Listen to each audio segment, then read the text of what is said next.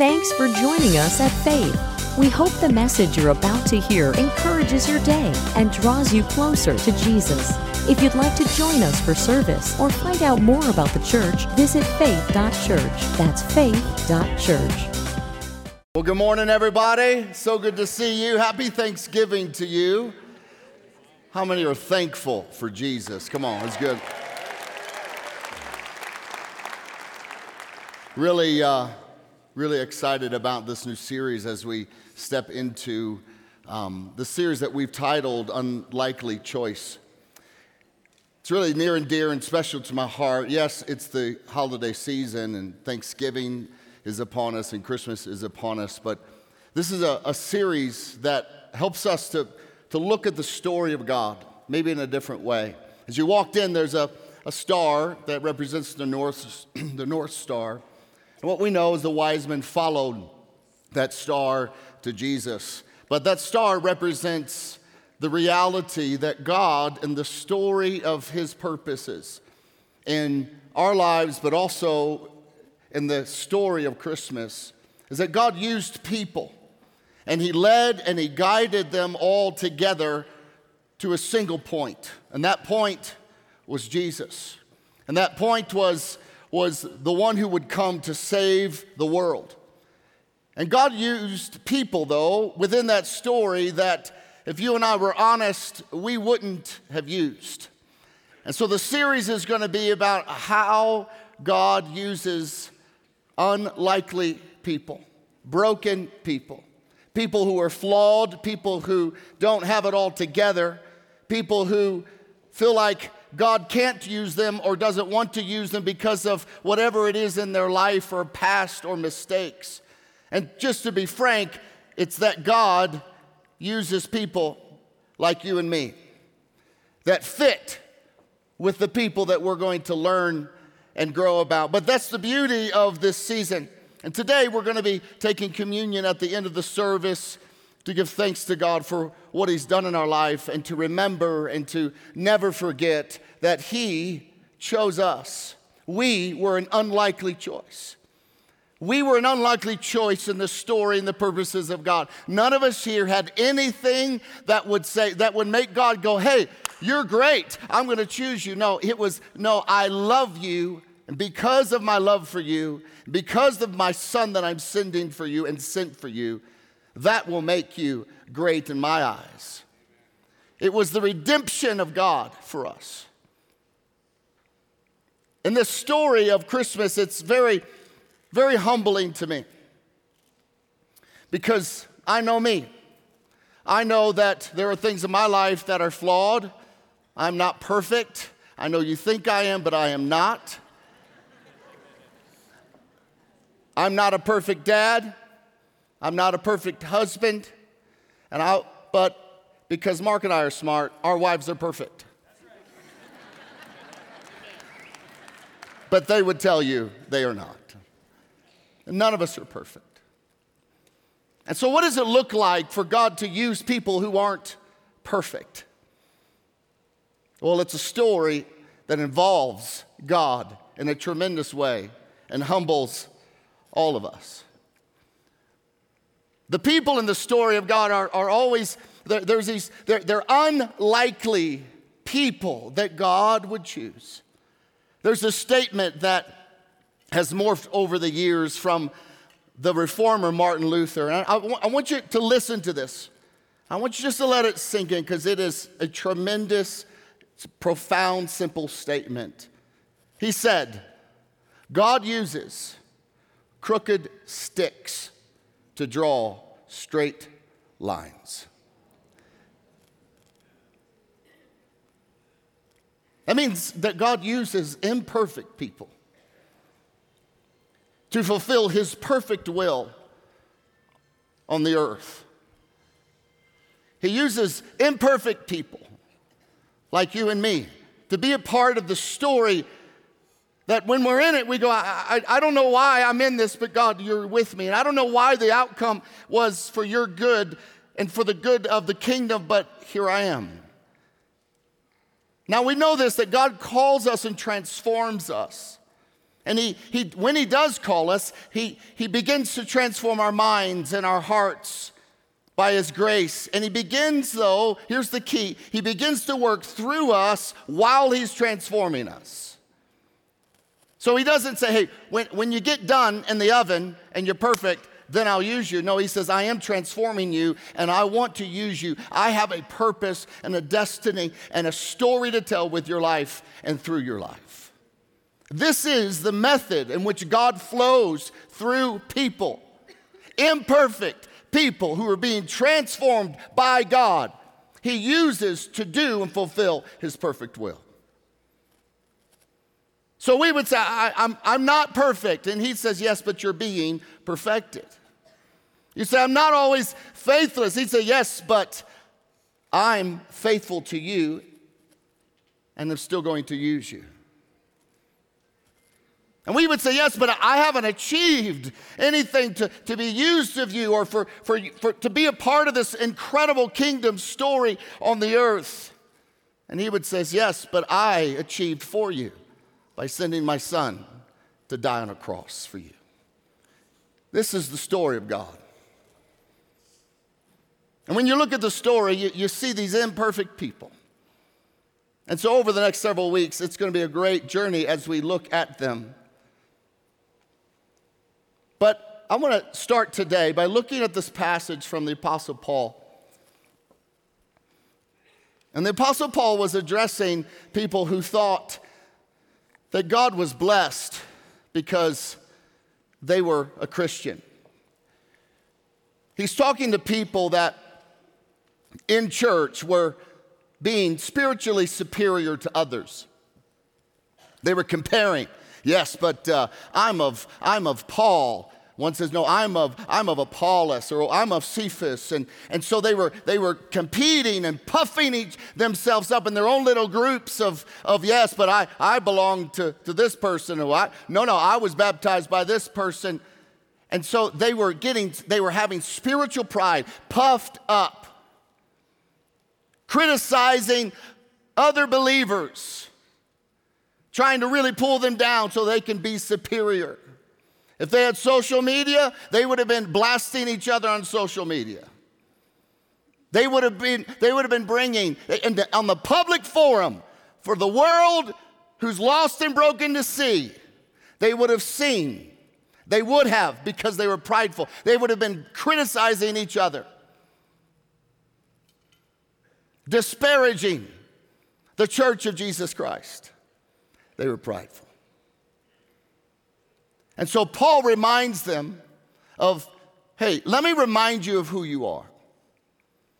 Let me remind you of the type of people that God uses. Let me remind you, you think you, you, you think you are a gift to everybody who knows you.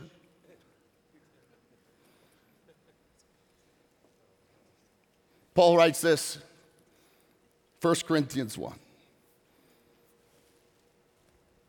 For consider your calling, brothers. So I want you just for a moment. Consider your calling. Consider God chose you. Consider God adopted you into his family. Consider he sent his son for you. Consider you were called by God to be a child of God. Consider your calling, brothers. Not many of you were wise according to worldly standards. So apparently, they were measuring themselves with world, worldly standards, measuring themselves with the ruler of the flesh and humanity and the world and people who didn't know Jesus. They were, they were comparing how great they were. Not many of you were wise according to human standards. Not many were powerful. Not many were of noble birth. But God chose what is foolish in the world to shame the wise. God chose what is weak in the world to shame the strong. God chose what is low and despised in the world even things that are not, to bring to nothing things that are, so that no human being might boast in the presence of God. And because of him, you are in Christ Jesus, who became to us wisdom from God, righteousness and sanctification and redemption, so that, as it is written, let the one who boasts boast in the Lord. God likes to do things in ways that freak people out, that make people uncomfortable. That he likes to do things that we start, no, no, no, no, God, God, you can't do that because you don't, you don't know what I know about that person.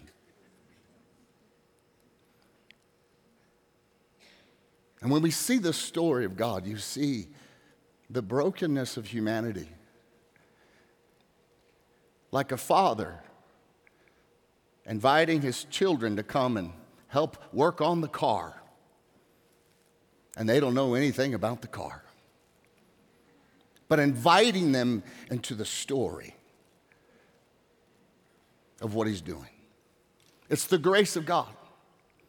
Most of us live our lives disqualifying ourselves before God, telling God why He can't use us.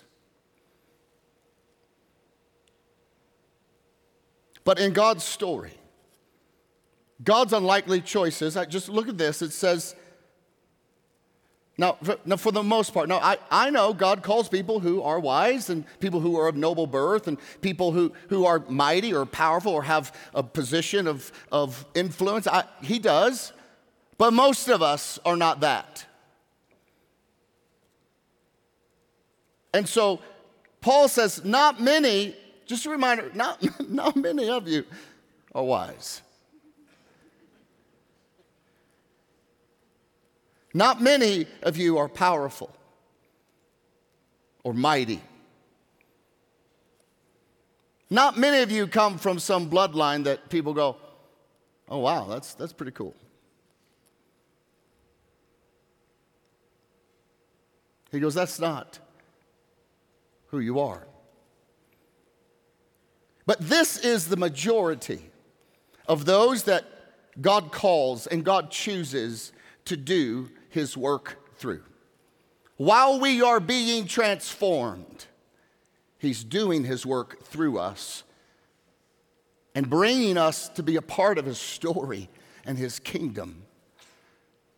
And we find ourselves in places we never thought possible. We find ourselves doing things we never thought we'd ever do. We find ourselves humbled. That's what God likes to do. That's what He wants to do in your life. That's what He wants to do on the earth is use people just like this passage, which, let's be honest, that's us. This is who He chooses to work through. God chose what is foolish in the world. So, what the world looks at is hey, that's what's going to get the job done. What human thinking, fleshly thinking says, oh, that's who God really wants to use. That's the type of person. That's the personality. Oh, that's the family you're from. Oh, that family. Well, they got nine generations of pastors in their family. Surely God wants to do that. What Paul says is what we see of, of the eye, of the flesh, what we say, oh, then God will probably do this because they're this. Paul says that's not how God works. That's not how God establishes his kingdom and writes his incredible story on the earth. He uses broken people like you and me. who are flawed, who are embarrassed.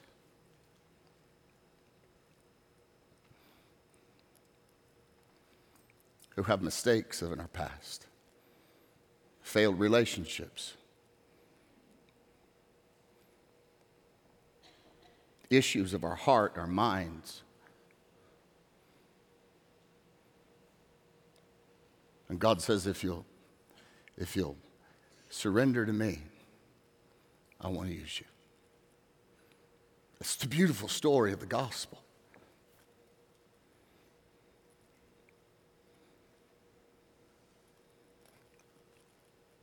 There are the other side is this is that in human thinking, we conclude that God can't use someone. In the eyes of the world or the flesh or the, the, say the church, the people in the church, we say, no, God can't use that person. Because God, no, wait a minute, God, before you do that, you don't know that person like I know, so therefore, come, hang on. I, I, don't know, God, if that's going to be a good uh, reputation for you to use them.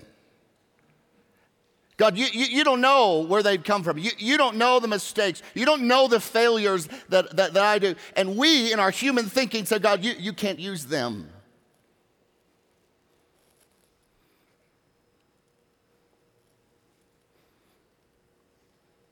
I often chuckle at my, my journey walking with God. I don't know if you're aware of this or not, but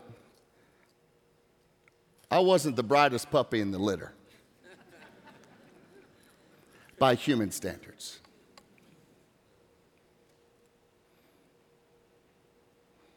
Out of uh, 30 people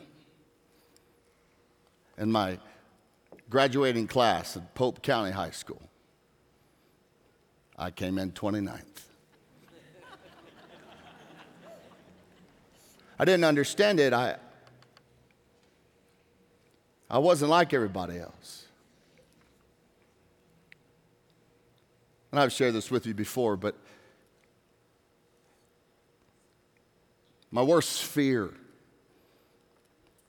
was when the teacher would make you go around the room and read through the chapter in, in a book, was to read. I don't know, I couldn't, I, not that I didn't, I wasn't trying. I just couldn't, I just couldn't, I'm trying. And it's I, this phrase, mispronounce this word. I, am thinking, man, how, where's everyone else getting all this stuff from? They can read, just flows out of them. Later I find out, oh, I'm dyslexic. That's what that is.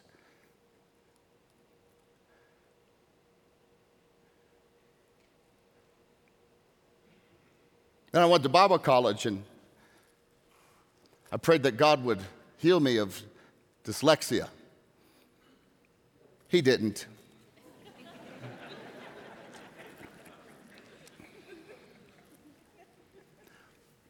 I, I, I, mean, people consume books, and I'd be like, all right, let me read that paragraph one more time. Like, what?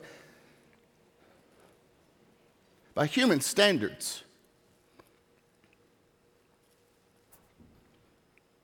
I shouldn't do anything that has to stand up and read.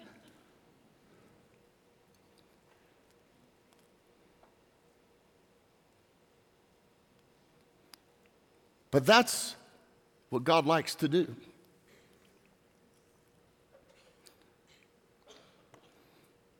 God likes to choose people who are like, ah, I can't do that. And he says, That's why I chose you. This is the story of God in our lives. I'm emotional this morning because I just, the moment I woke up, I was just.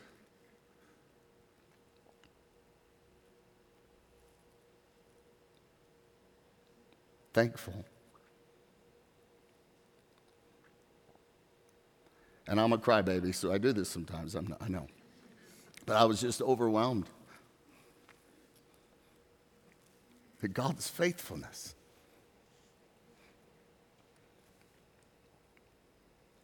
God chose what is weak. God chose what is low. God chose what is despised by human thinking. and says, I'm going to use that.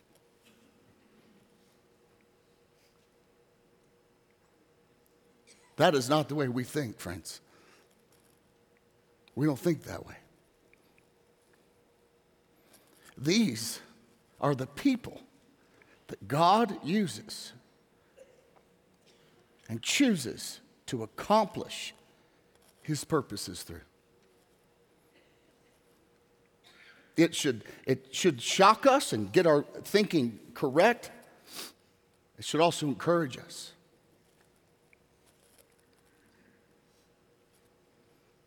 Should encourage us because most of us rehearse our failures, our mistakes, our shortcomings, our weaknesses. Most of us. We live in a narrative that just constantly tells us. Yeah, but you're from that family, or yeah, you don't have a dad, or you don't have a mom, or you were this, and nobody ever loved you here, and you made this mistake here, and see, you've never been this, and we, we live this. But the reality is, weakness, things that are despised, things you despise about yourself brokenness, mental struggle, mental illness.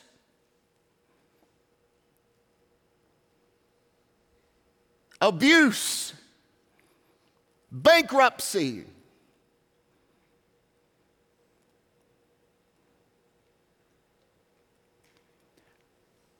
God says, I'm going to use that which you hold as weakness, and it's, it's true but I'm going to use it for my glory. That's the story of the gospel.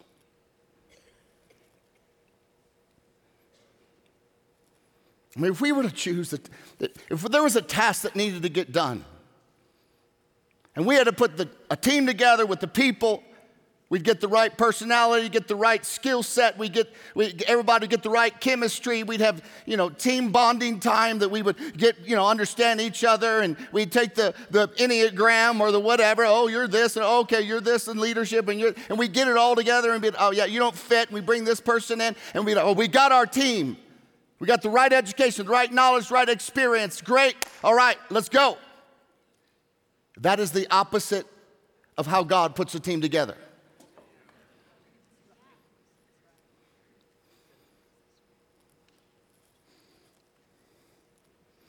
And it's the principle of what God has done all throughout the scriptures, not just in the Old Testament and the New Testament. And it's also the principle of what, how he moves his kingdom forward today on the earth.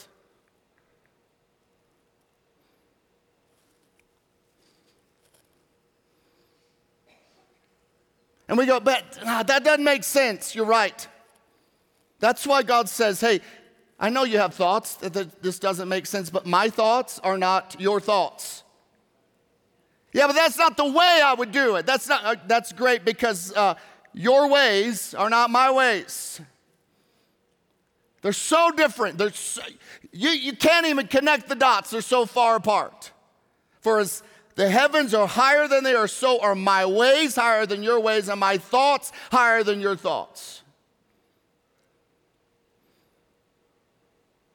So God's saying, I'm the author. I'm writing the story. I put whoever I want in the grand story of what I'm doing on the earth. This is the reality that God makes some unlikely choices. And we see it all throughout Scripture. We see that Abraham was called by God to be the one who, in which God would bring the Messiah, the Savior of the world, the answer to the brokenness from the Garden of Eden. Why? Why, Abraham? I don't know. He said, Abraham, I choose you. Abraham's like, okay. Abraham, through his journey, he had, he had some issues. Anytime he thought his life could be in danger, he threw his wife under the bus.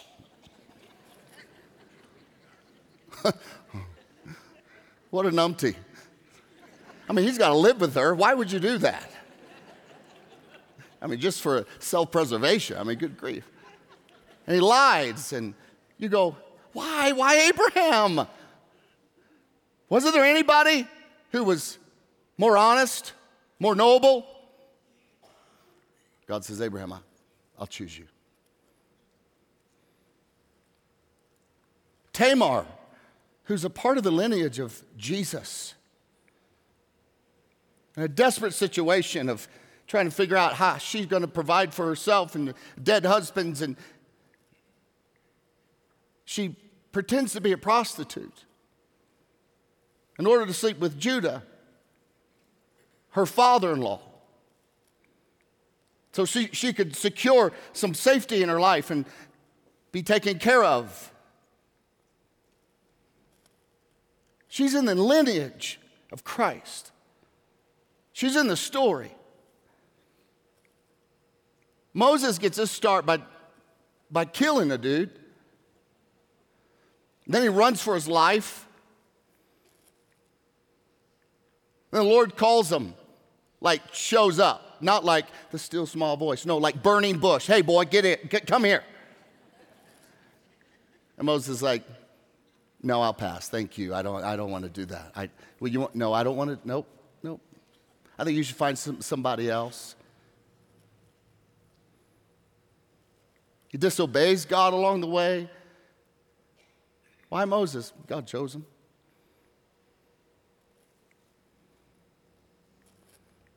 Moses, one time in his leadership, he's like overwhelmed. So he's like, you know, leading these people out of slavery and like he's so overwhelmed. He's so ill equipped practically to be leading. He's like, God, this is a lot. These people are a lot. Will you just kill me? like, it's not like he was built for leadership. He was like, no, just take my life. This, this stinks. Yet God worked through this imperfect man to lead God's people out of Egypt. Moses, like, met with God face to face. They were friends flawed. Samson, the dude was probably, he was insecure, he was lustful. You're like, I, I mean, part of me is like, couldn't you just leave that person out of the Bible? I, like, because you're like, well, somebody use this as an excuse to be a, a knucklehead or something. You know, why? Three times we're told the Spirit of the Lord came upon Samson. And God used him to be part of this story. King David, a man after God's heart, but he also has an adulterous affair. He, he, he murders one of his soldiers to cover up his sin.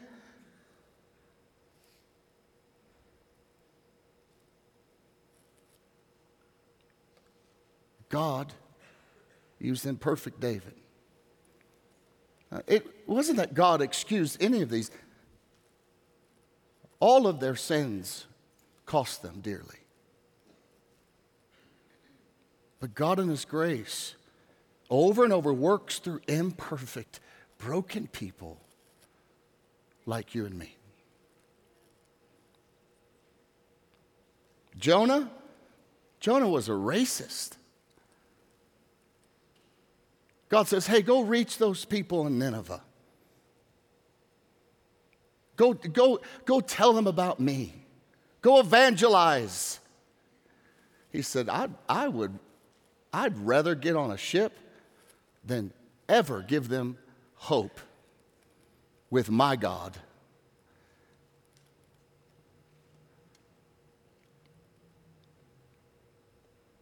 Then he finally repents, goes and preaches and whines some more. I'm like, this dude's a baby. Like, what are you doing, Jonah? God uses imperfect, broken people. Elijah, after a great spiritual victory over the false prophets of Baal, I, I, I love going to this place in Israel and, and visioning it and teaching on it on this, on, up on this mountain. And I mean, the, the most, the greatest victory. Like he was like calling out the prophets of Baal. Like in the original translation, eh, they built the altars, and he's like, hey, okay, go ahead, call, go ahead, call down. Fire comes down, consumes your, your God's God. Same with mine. And he's, he's mocking them. He's like, hey, uh, maybe your God's uh, taking a bathroom break right now. Like, hey, what's going on? I mean, you, the, the vibrato of his spiritual confidence. And then he becomes mentally overwhelmed after this great victory. And this woman named Jezebel put a hit out on him. The scripture says, afraid, he rose and ran for his life. I mean, a, a believer on the outside be like, Elijah, just call down fire from heaven and burn that evil woman up. You just did it on the mountain, dude, here. And a woman like Jezebel, Ahab probably would have thanked Elijah. I'm just saying, just uh, that's just an, that's another story. We won't that, we'll do that in the marriage section. but he ran for his life. He's depressed. He's and God extended grace. God fed him. God gave him rest. And then afterward, God recommissioned him as a prophet. Jeremiah was a prophet of the Lord.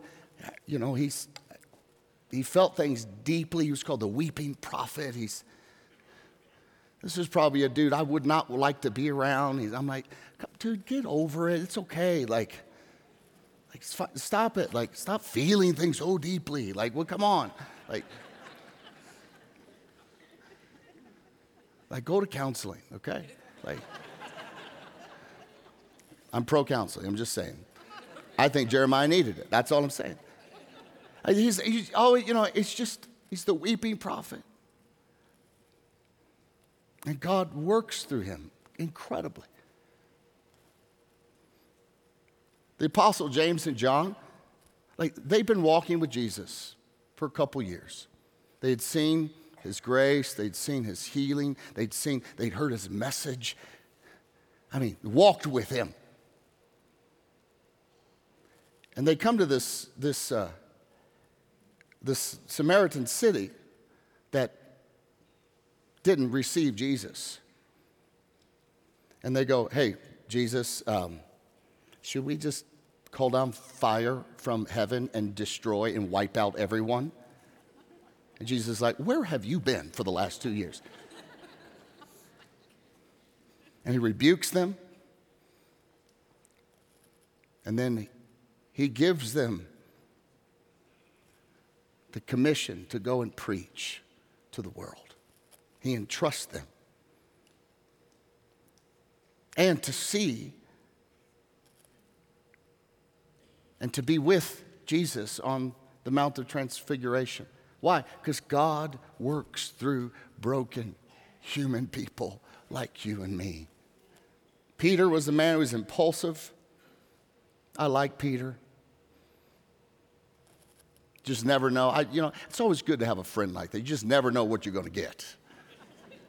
like he's the guy you want to, you want to, hey, let's go hang out and go grab some food because you're like, this could be fun.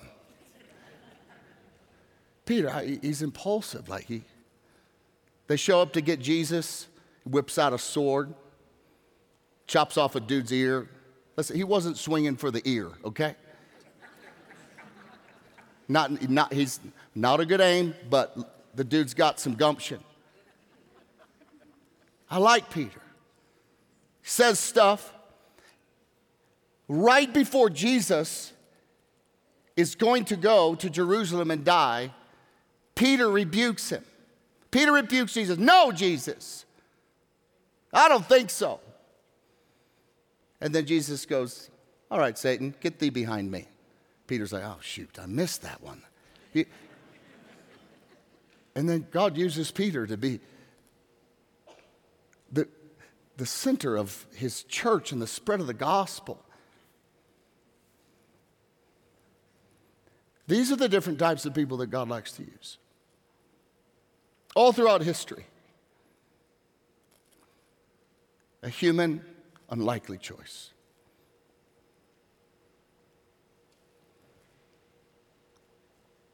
Now, this passage that we read, it speaks to people, yes, who are prideful. And I would, in a room like this, and those joining us online, we have both. We have people who are prideful and feel like that God is blessed to have, to have them as a child. Well, the key for God to use you is to humble yourself, to read this passage over and over again. And even, even when I read it, it said he likes to use the weak things. And you're like, no, what, what do you mean? I, he wants strength. And he wants, because that's what you think about yourself. But Paul lays out actually who you are. You did nothing for God to choose you. You had no endowment.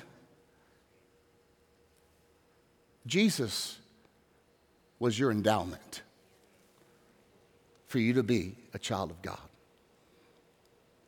God chose you while you were enemies with Him.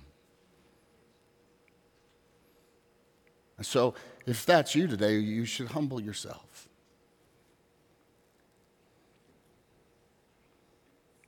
There's also people in this room, I would say would be the majority, who you would look at your own self and you would rightly see your weakness. You would rightly see your brokenness. You would rightly see your shortcomings. You would rightly see your past mistakes. You would rightly see your sins. And you would rightly say, I don't have anything to boast about. I, I have no nothing to boast. And you would rightly come to that human conclusion. And you would think God doesn't want me part of his story. God doesn't want me part of I, I'm limited because of those things that I know. But here's the deal. Those things are true. But it's only a half truth. You are nothing without Christ. In your human evaluation, nothing is possible. But in God's evaluation, all things are possible for those who are in Christ. And your, in your evaluations, your shortcomings limit you, and they're, they're it, it's just something you, you just can't get over.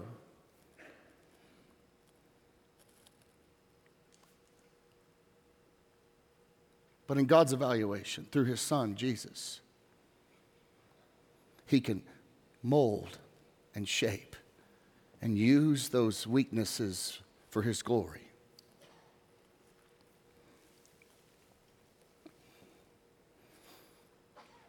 You would, maybe you're saying to the other, I, I, got, I have nothing to offer. I have nothing to offer. When you look at the people in, in, God's story, why? Why Mary? Why Joseph? Why the shepherds? Why the wise men? Why? I don't know. What was so special about them? God chose them. You know, I, I have, I, I, don't, all I have is my weakness. All I have is my brokenness. All I have is, is, is, is this. All I have is I, I'm, I'm marked by divorce and I'm marked by abuse and I'm marked by failure and I'm marked by, by broken relationships. And I, I, this is all I have. I have nothing to give.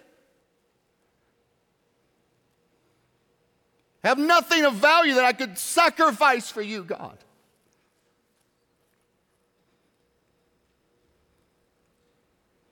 But the psalmist David, in his brokenness, says, My sacrifice, O God,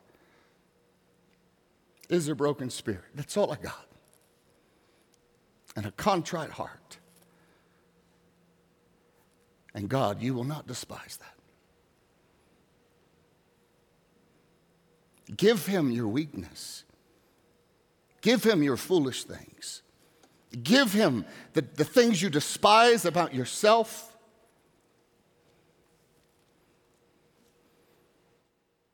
Give them to him. And here's the great thing about God's grace, and I've seen it in my life the foolish things, the weak things. They don't stay foolish, they don't stay weak. Because God takes the foolish things and the weak things and he does powerful things through them and with them.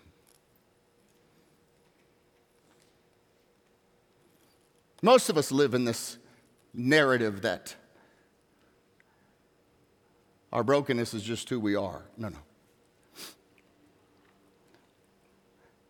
That's there, but God wants to use it. Many of us are marked by how our parents treated us. I mean, we're like, we're like midlife. And we're still, there's something about our, our personality that's shaped by something our dad said or mom said. Or, and we go, I, I just can't get over this. God says, Well, give me that brokenness, give me that weakness. Many of us have just come to the judgment this is who we are, therefore, God, you can't. But you may say, yeah, but I'm, I'm, I am unlovable. But God says, I have loved you forever. You may say, I'm too scarred. But God says, You were healed.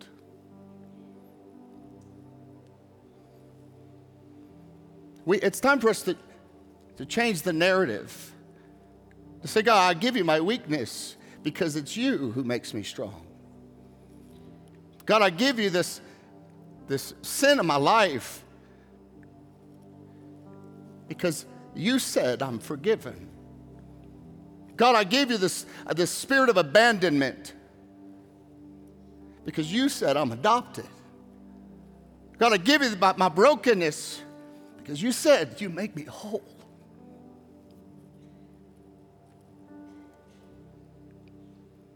God, I give you this rejection that I feel and sense because, God, you said I'm accepted by you. God, I give you this loneliness because you said you're always with me. God, I give you this feeling that I, I, am always at the bottom, I'm always at the back, I'm always at the tail. Because you said you'd make me the head. God, I give you this failure and this defeat because you said I can be victorious in you. God, I give you this fear Because you said, I am powerful and I am loved and I have a sound mind.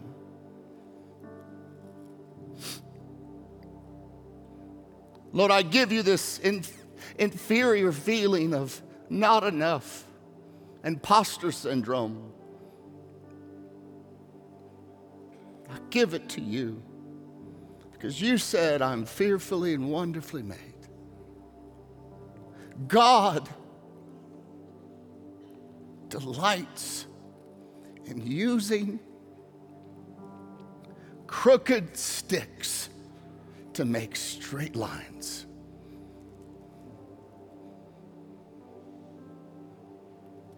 That's what he does. And he wants to take you and all your crookedness and use you in his story. And move in your life.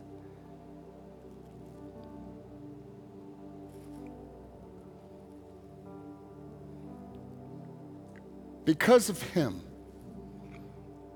you are in Christ Jesus. A reminder who became to us wisdom from God. He became to us righteousness. He became to us our sanctification. He became to us our redemption. So that we really can't boast in anything because it's all about Him anyway.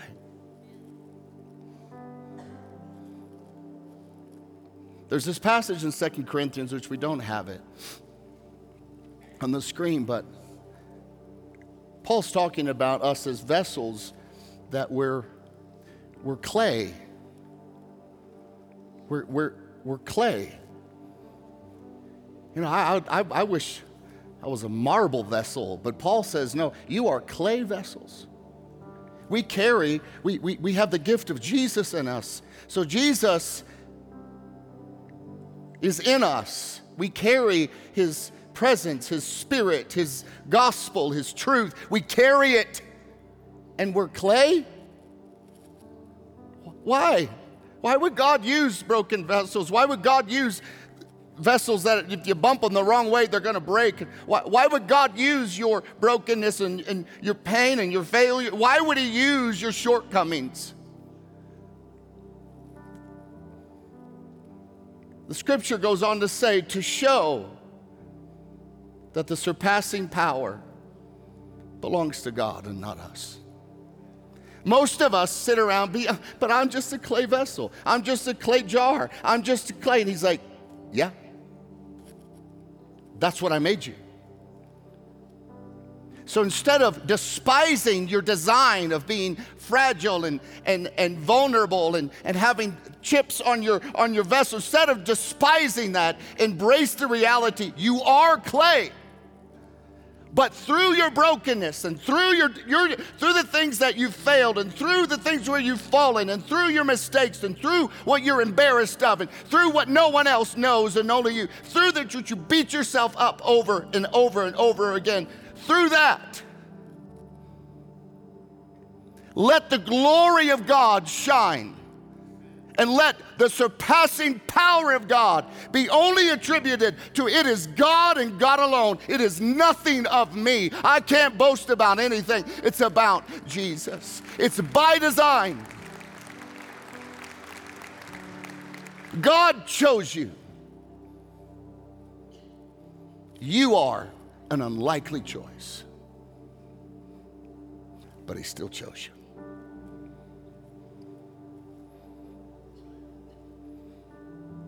When we came to Christ, I want you to think about this. Many of us say things like this oh, God, you know, I want to give you my life, and, but I need to clean some things up first. Uh, it doesn't work that way. Because if you could clean things up, you would. We come to Christ as vessels that only He can cleanse. The work of salvation is all about Him. He gets the glory at every step of the way. He just looks for people to say, I'll let you use my brokenness for that.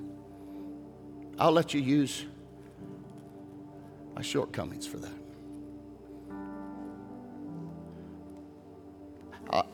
I'll stand up with being dyslexic and read in front of people, and some days I'm good, and some days it's like, nope, brain ain't working today. But I won't allow those feelings of insecurity at times to tell me what I can and cannot do. I'll make a fool of myself.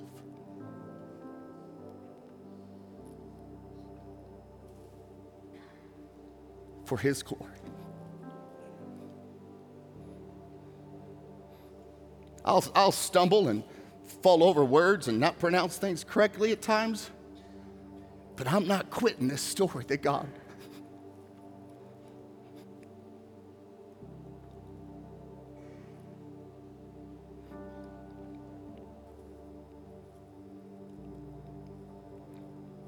That God has invited me into. Because it's his, it's for his glory. It's for his power. It's not for my fame or shame. It's for Him.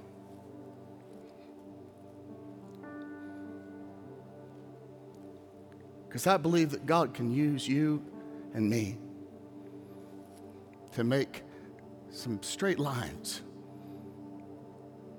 with our crooked lives.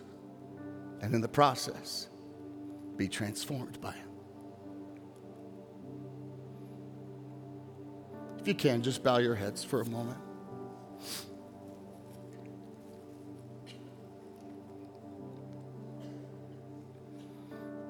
If you're here today and you want to commit your broken, flawed life to God, and you want to receive the story he has for your life.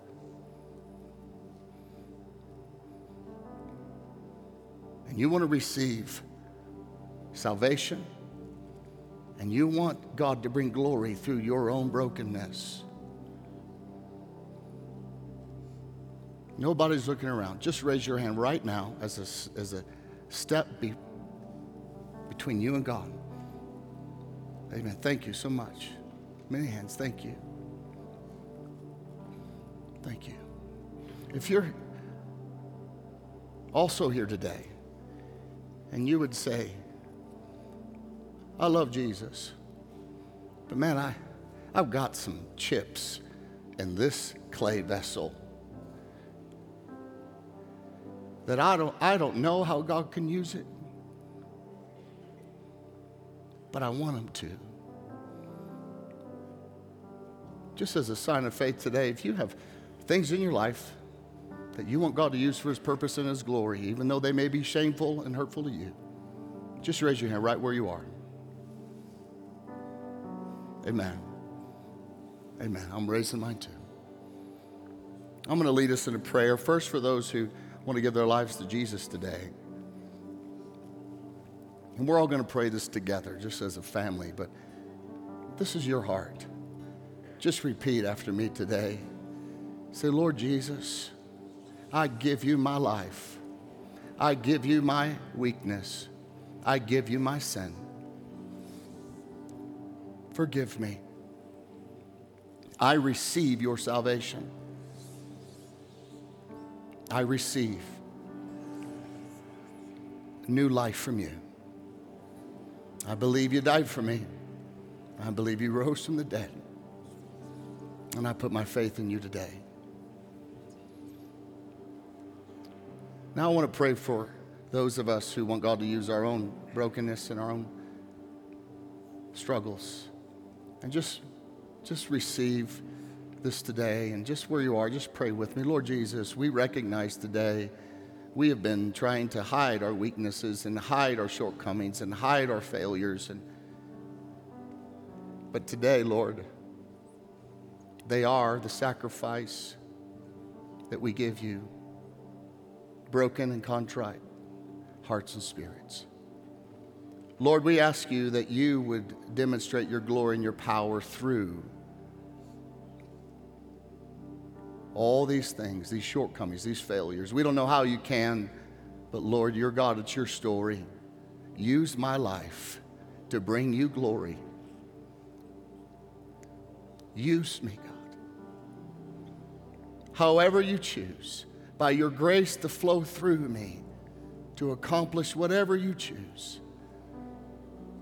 surpassing the surpassing power of God, that it would be known it is not us, but it is you. In Jesus' name, Amen. Amen. If we can, let's all stand to our feet together. We're going to close by taking communion. If you haven't received your communion cup, we do have some communion plates here. I think there's some stationed around as well. Maybe you grab one on your way in. We're going to take some time as a family and take communion to give thanks to God first. We're going to have a great week. Many of us will give thanks to God and our families and give thanks to God for His faithfulness and His provision. But we first want to give thanks to God for what He's done for us. We want to take it as a family. So you have these cups here. I would recommend take the bottom one off first, but if you can, go ahead and do that, and we'll hold the wafer. First, going to take the wafer that represents the blood, excuse me, represents the body of Jesus that was broken and whipped and striped for us for our healing. So we eat this today as a it's a, it's a, it's a symbol to remind us, but it's also for us to stay connected to consuming, continually consuming, and reminding ourselves what Jesus did for us. So, Lord, we come to your table as a family, and so, Lord, we, we take of this wafer, this bread, and we recognize that it represents that by your stripes we're healed. We're healed. We receive your healing in our bodies, in our minds, in our spirits. We receive our healing from you. We receive it, God, today, right where we are. And so, Lord, we eat of this body. Let's eat together.